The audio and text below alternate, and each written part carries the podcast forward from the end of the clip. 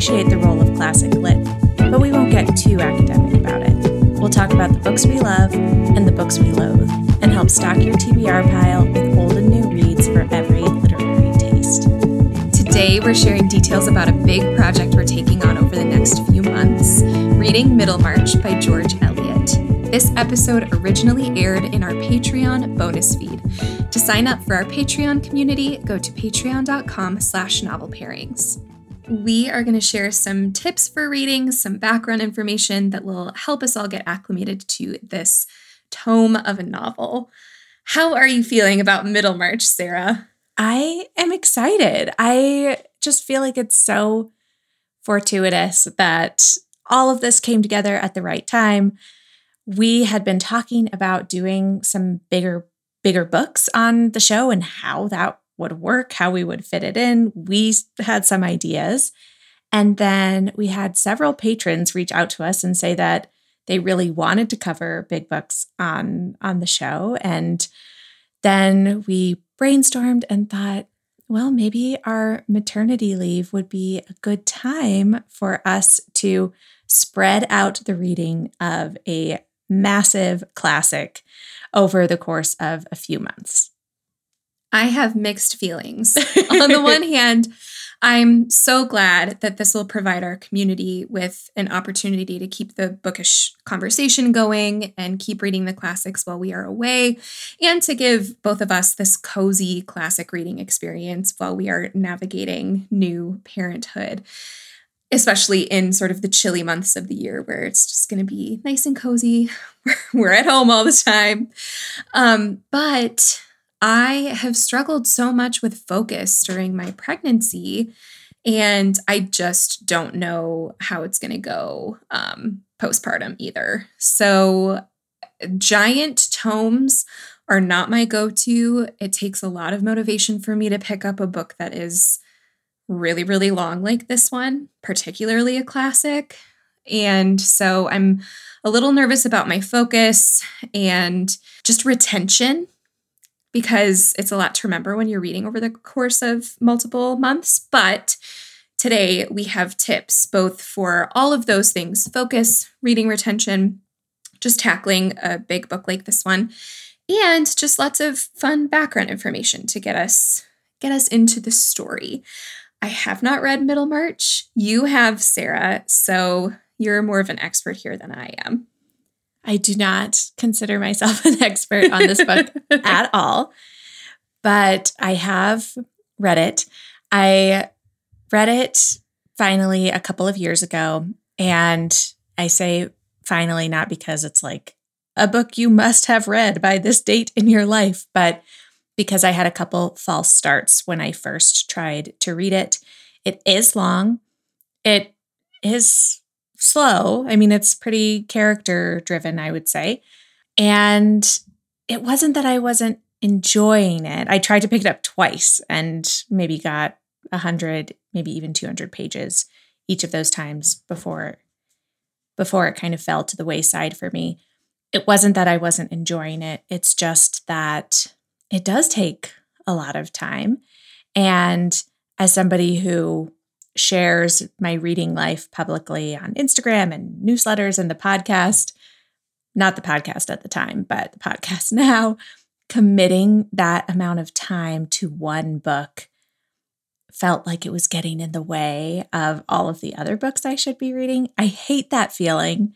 And I really did enjoy Middlemarch when I let go of that feeling and just let myself get kind of lost in the world of of Middlemarch for I think it took me I think I read it over the course of 3 or 4 weeks. So not like super super spread out, but longer than it usually takes me to read one book, um, even a long one.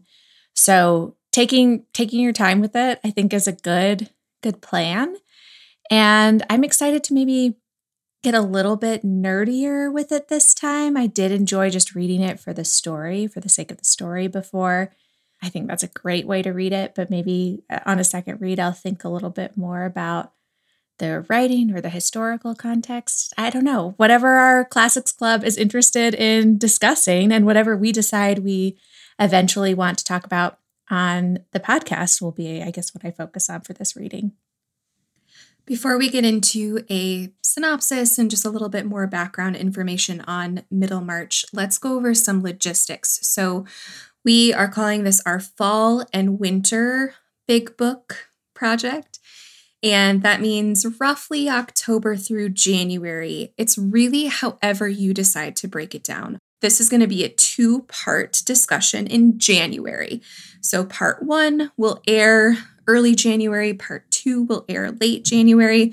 So, you have basically from now until then to read it however it fits best in your reading life. If that means that you do want to pair up or create a little pod of Classics Club members where you are all reading on the same schedule, you can do that. Just put it in Discord and get get that going amongst yourselves. If that means that you want to use the Serial app, which we'll talk about, I think you kind of set your own schedule with that app as well. If it just means that you want to take a look at your paper copy and put page flags every 20 pages, every 50 pages, however you want to do that, do what works for you as far as the scheduling. But as for us, we are planning to really spread this out very slow and steady over the course of October, basically through December, so that we're prepped to record and share those episodes in January. So, we do plan on hosting, well, maybe not ourselves, but Classics Club will host or have check ins potentially in November and December just to share here's where I'm at in the story, here's my progress, some impressions along the way. And if you are listening to this episode on the main feed and you're not yet a patron of the show, of course, you are still invited to read Middlemarch along with us. That is why we also dropped this episode in that main feed. We would love to have you read along and then be prepared for those January episodes. If you are not ready to become a patron, that's totally fine. You can plan out your own schedule, find a friend to read this with, and then listen in January. But if you want a little bit of extra community and support and discussion, it's a great time to become a patron. And then you'll have access to all of the backlog of content that Chelsea and I have put out, including classes that are not specifically about Middlemarch, but will definitely help you get more out of your reading of this book. And bonus episodes like a deep dive into Victorian literature that will help with the context and history behind Middlemarch, all kinds of good stuff. So you are invited to read along with us, whether or not you're a member of the Classics Club. But if you want to get a little bit more out, I'm going to go ahead and say a lot more out of your reading of this book, we would love to have you join us on Patreon. That's patreon.com slash novel pairings. Okay, Sarah, let's get into Middlemarch. This book was published in 1871. I like the subtitle. It is a study of provincial life. I think that's very fitting. But something else I find interesting is so this was published in 1871. It is set 1829 to 1832. Mm-hmm. So, so kind of historical fiction. A little bit, yeah. Yeah. Yeah. So it's, you know, written solidly during the Victorian time period, but set like just pre Queen Victoria's reign. I think we could still call the setting Victorian, but um, yeah, it, it's not set during during Queen Victoria's reign. There was a lot of social change that happened in that time period in which the book is set, 1929 to 1932. Um, I'm not an expert in this time period, but a couple of things that I think are important based on my own reading of of the book is major expansion of railroads, which meant that these provincial towns were now much more connected to the larger world, whether it was going from small town to small town or easier to get in to London or even easier to get into London and then onto the European continent. Like the world was expanding because of railroads.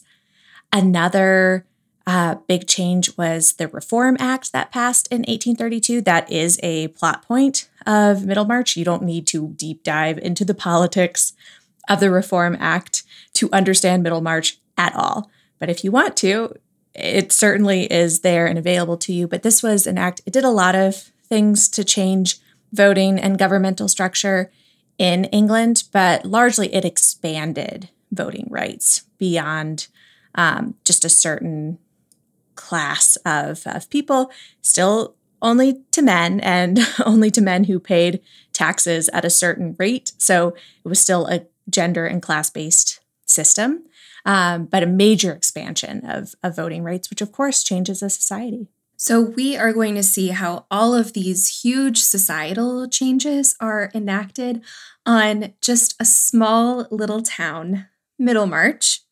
And we're going to follow the inhabitants of this small town, this community, learn about their romances, their friendships, their professional ambitions, their economic struggles, their relationships with each other. And there are three main storylines. And Sarah, I think that you should go over these since you have much more familiarity with them than I do. Yeah, I kind of divided it in into three. Uh, there are certainly other things going on, and you could maybe even say these are really two storylines, but this is how I think of it. It's helpful to me this way. Um, we have Dorothea Brooke. She is, I think, the heroine of this novel. She's my favorite character and storyline. She is a young orphan. I think she's 19 at the beginning of the book. She, you know, she wants to be like the heroine of her own life. She has all these grand ideas about what she who she wants to be, but not great ideas about how to make those things happen.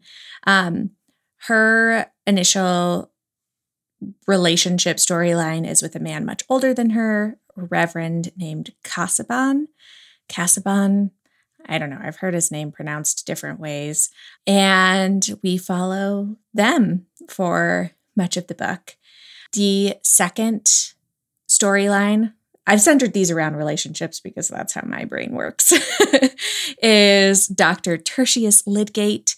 He is a young progressive doctor who's come to Middlemarch. He has crazy ideas about how uh, pharmacy and medicine should work in small towns.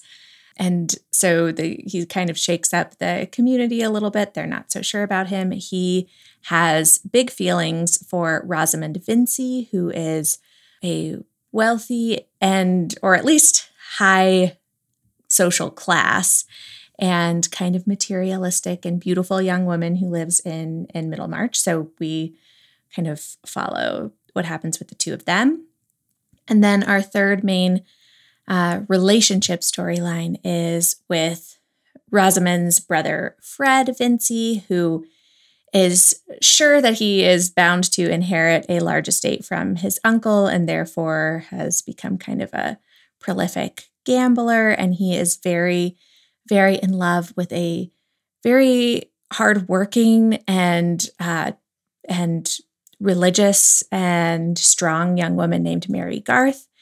They seem like kind of an odd couple, but they've been sweethearts. But Mary has some strict rules about when she will agree to be with Fred and whether he can achieve what she wants him to is a big question in in the book. So those are kind of the three main storylines. Of course, um, Fred and Rosamond's storylines intersect frequently because they're brother and sister.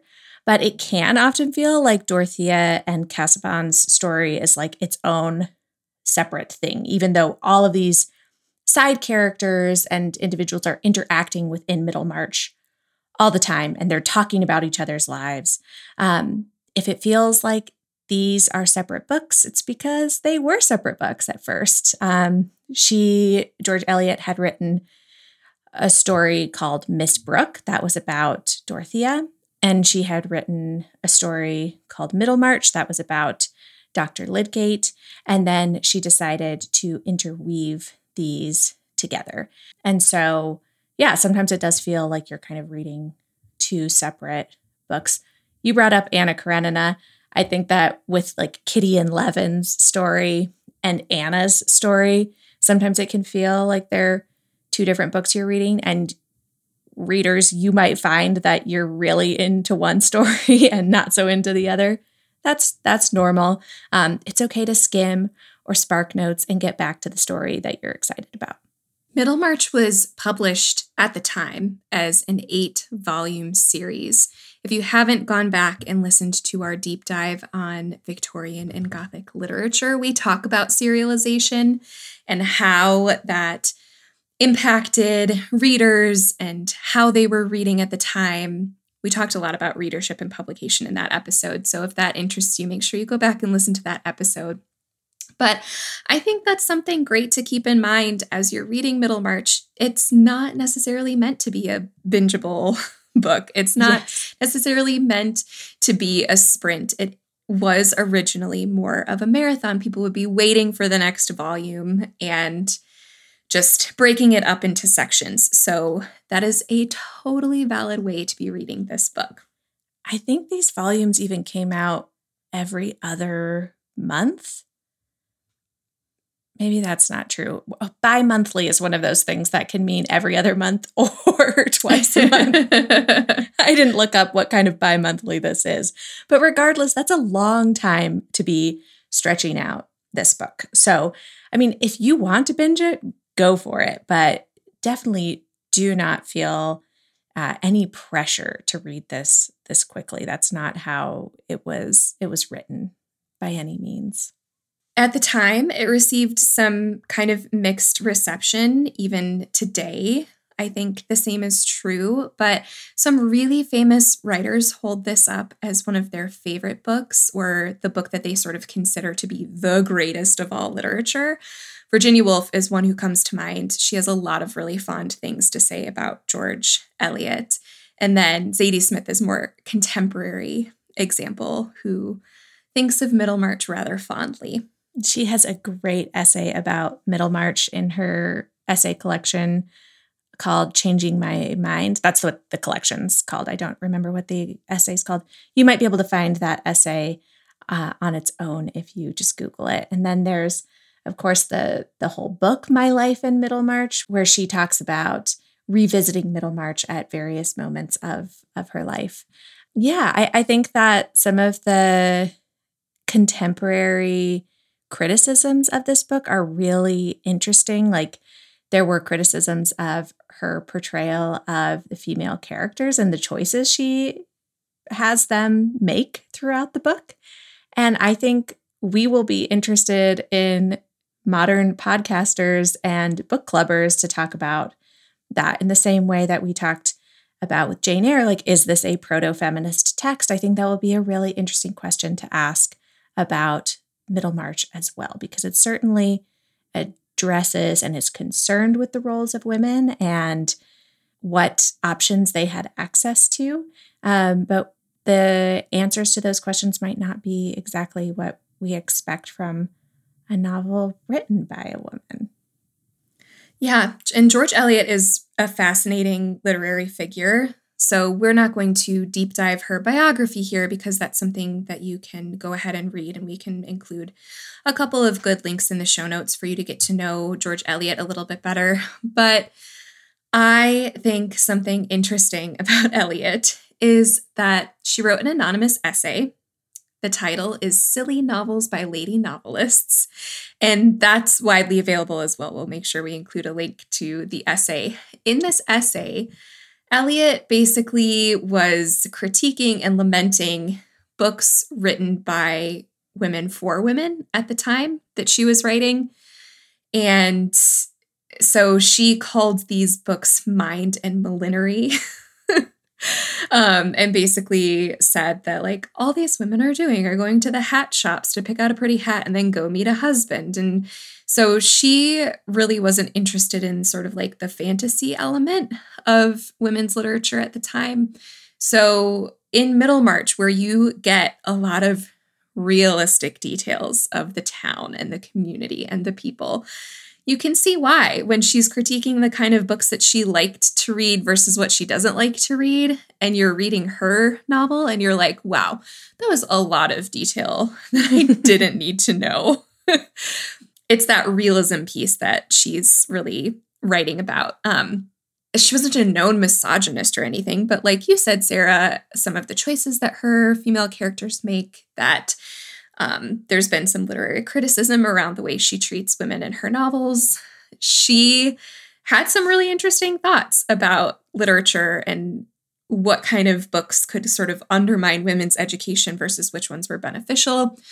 She does name Currer Bell, aka Charlotte Bronte, as an example of a talented writer. So she liked Jane Eyre, which I think is wild. I think a lot of people probably would say that Jane Eyre is a silly novel by a lady novelist. Um, I think you could, you know, you could make that argument if you're reading um, Eliot's essay and you see sort of what she says about those. But yeah, there's just there's a lot to investigate there, and that essay is worth at least a skim, if not a full read, I think. Henry James, who reviewed the book when it came out, said that like the details were perfection, but like he wasn't sure what the overall point of the whole story was, which is interesting. And then Virginia Woolf, who did love this book and loved George Eliot, she has she said in a room of one's own that she feels like if George Eliot had been writing at a different time, when there were more options available to her, she would have been a great historian, and that maybe she should have been writing histories instead of novels. And so, um, take those two criticisms with a grain of salt. Lots of people disagree with both of those, but as you're getting into into the weeds, into the details of those books, you can think about what Virginia Woolf and and Henry James said about her as well. Um, she was friends with one female novelist, a surprising one to me. Um, she was like pen pals with Harriet Beecher Stowe, who wrote Uncle Tom's Cabin, which is a very problematic book in its own right, but was branded as realism at the time. And they had a, an interesting kind of letter writing working relationship where they talked about what it was like to be a, a woman writer of of books that concern themselves more with politics and society and history than with, um, you know, romance and whatnot. She would probably hate that I divided her book into three storylines that all centered around relationships. Sorry, George Eliot. There's a book about George Eliot and Harriet Beecher Stowe. Do you know? Yeah, I I don't know if there's a there's probably a book that's like all about them, but I read one called A Secret Sisterhood. Is that the one that's you're the one, thinking yeah. of? Yeah, it's really good. I think a lot of our uh, listeners would really enjoy this book. It is about um, four different female friendships among authors. So, um, Jane Austen and a playwright named Anne Sharp, a feminist writer named Mary Taylor, who was pretty close with Charlotte Bronte, George Eliot, and Harriet Beecher Stowe, and then my personal favorite pair, uh, Virginia Woolf and Katherine Mansfield. We've got to cover Katherine Mansfield on the short story club at some point. I love her. Yes. So we will include some links to that book, to George Eliot content, definitely to the essay, so that you can see yeah. what she thought about silly novels by lady novelists. but let's offer some tips for tackling this giant tome. The first one I have not personally used, but I'm thinking about trying it for Middlemarch, just especially thinking about the context of what life is going to be like with a newborn and um, just thinking about like i don't like to read on my phone but that might work really well here. So the serial reader app is an app that breaks these big books into different issues. So you can just read it in bite-sized pieces. So the Middlemarch on serial is 146 issues so um, you can download it for Apple or Android, and then you basically just pick which book you're reading and you open it up like an app. Like, I don't know, they make journaling prompt apps like this, daily devotional apps like this, where you just open the app, you click what you're reading for the day, and it just gives you. So I don't know. I am thinking about this. I know um I know of at least one person who read Moby Dick via the serial reader app and they really really appreciated that experience. I think people have done it with The Count of Monte Cristo. So it just helps break those big books into chunks and they do it for you. Yeah. I, I think that would be a great way to go with this one. Um, another way to kind of serialize it would be it's actually available on Spotify. If you're a Spotify user, the audiobook version is. Course, you can serialize whichever audiobook you get, but this is kind of divided into a playlist by by chapter. Um, so you could, you know, download one chapter a day or two chapters a day if that's what works best for you. We are always proponents of doing the classics on on audio though. We think that it's a great way to kind of lose yourself in the story, um, but also help you access like the tone and the humor and there is some of that in in Middlemarch that can be hard to pick up on and it's easier sometimes when you have a professional reader reading it aloud to you. There are tons of great options uh, for the audio version on Libro FM and on Audible. Another one of our favorite tips is to use Spark Notes and specifically to read the summary first before you pick up the classic. That could mean maybe you read the entire plot overview before digging in, or maybe you just read the plot summary of the first chapter and then you read the first chapter. Yes, we know that in some cases this means you get some spoilers. I think that with classics, for me, I just don't care about spoilers because I've either got a hint about what's probably going to happen, or I just feel like I get so much more enjoyment out of being able to enjoy the relationships in the book, the language of the book, the humor in the book, other details rather than the plot, that it doesn't bother me to have those spoilers. Um, but also, you can just kind of when you have that SparkNote summary in the back of your mind, you can kind of skim a little bit to get into it, and that's totally fine. With a book like this, you might need to in order to just get into the book. I completely agree. And if you don't, if you just are so anti spoiler that you don't want to do that, reading SparkNote summaries after is also totally a great way to go. I would recommend doing that frequently for the first handful or even 10 chapters or so to really like like put your emphasis on slowing down and understanding the context and the characters there at the beginning. Front load that work.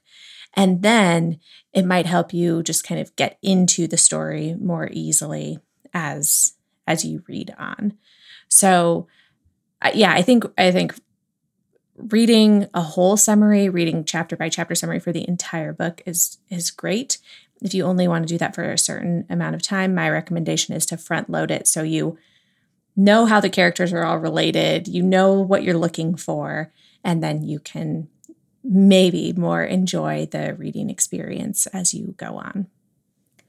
That brings up a good point about keeping track of characters. If you have a book journal or somewhere where you like to write down thoughts about your books, or just if you don't mind writing in your books and you want to use the front cover or the first few pages to take notes about the characters and events as you read, whether that's a book journaling exercise or, like I said, just sort of annotations in the front cover of your book, that can be super, super helpful. Yeah, I think that's a great idea. And you can find, of course, character lists and things online. Those might also have have spoilers, so be cautious of that if you do mind spoilers. But I think writing down what you think is memorable about each character is way more helpful uh, ultimately than just looking online. Another very simple reading strategy but super effective is to set a timer for yourself. So if you are you you could divide your book up by pages and say that you're going to read 20 or 50 pages of the book each day or you could say that you're going to read 30 minutes of Middlemarch each day. Set a timer for yourself and stop when you get to 30 minutes. Or if you're you've gotten really into it and you have the time, you can keep going. But that kind of helps keep you on track. Of course, you just use the timer app on your phone. I really like the Forest app because then it it's an app that uh, is designed to help you focus and it restricts you from using your phone for that set time period. That's really helpful to me. I do love the Forest app. That helps with focus so much. And I always end up, I feel like once I set that timer or once I use the Forest app, I am surprised when the timer goes off and I almost always just keep rolling. It mm-hmm. just, sometimes you got to do what you got to do for your brain. Okay.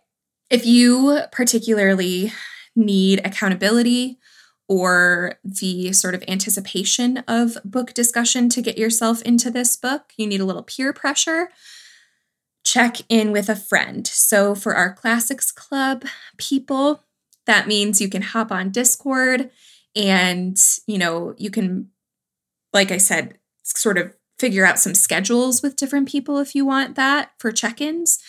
Um, if you are not a member of Classics Club, make this a buddy read with someone if you can get someone to agree to read Middlemarch with you, um, or reach out just via Instagram comments and um, see if there's someone that you can partner up with from our broad community. I think that buddy reading can really help with this. I think when you discuss every now and then, it helps you remember what happened. So it's partly for the motivation factor, but it's also just to help you remember what happened. Because once you discuss a book with someone, it's just totally cemented in your brain in a different way. Agreed. I also just want to add one more. I feel like we've been in our tips talking about this as ways to get through this book. but we want this to be a fun and enjoyable experience. I mean, if you are not loving this book, it's totally fine to decide it's not the right time or not the right book for you and to put it aside. You do not have to force yourself through this book. But I also think that reading this this book the way you read the books you enjoy in your day-to-day reading life is a great way to go. Just because this is a big classic doesn't mean you need to treat it like work.